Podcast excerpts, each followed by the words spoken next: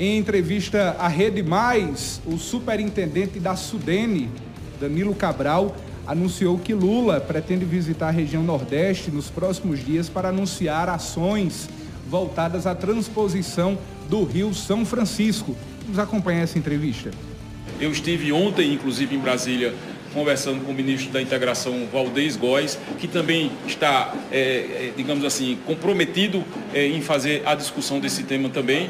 E a expectativa nossa, que inclusive o presidente Lula venha à região muito em breve, né, para dar sequência a essas ações. Isso foi nos informado ontem também, vamos aguardar aí, mas tenha a certeza que este é um projeto estruturante do Nordeste, que ele faz parte desse rol de preocupações que o Consórcio Nordeste já vinha dialogando, quando se perguntou aqui algumas dessas obras é, importantes, né? O nosso João falou é, da, da transposição, como falou também da questão da Transnordestina, que é uma obra estruturante que também diz respeito aqui à questão da Paraíba. Ou seja, nós vamos ter nos próximos dias é, o anúncio feito pelo próprio presidente Lula daquilo que será as prioridades do ponto de vista, do ponto de, vista é, de investimento é, de obras e infraestrutura no nosso país. Será um uma nova modelagem, digamos assim, de uma nova versão do P A C.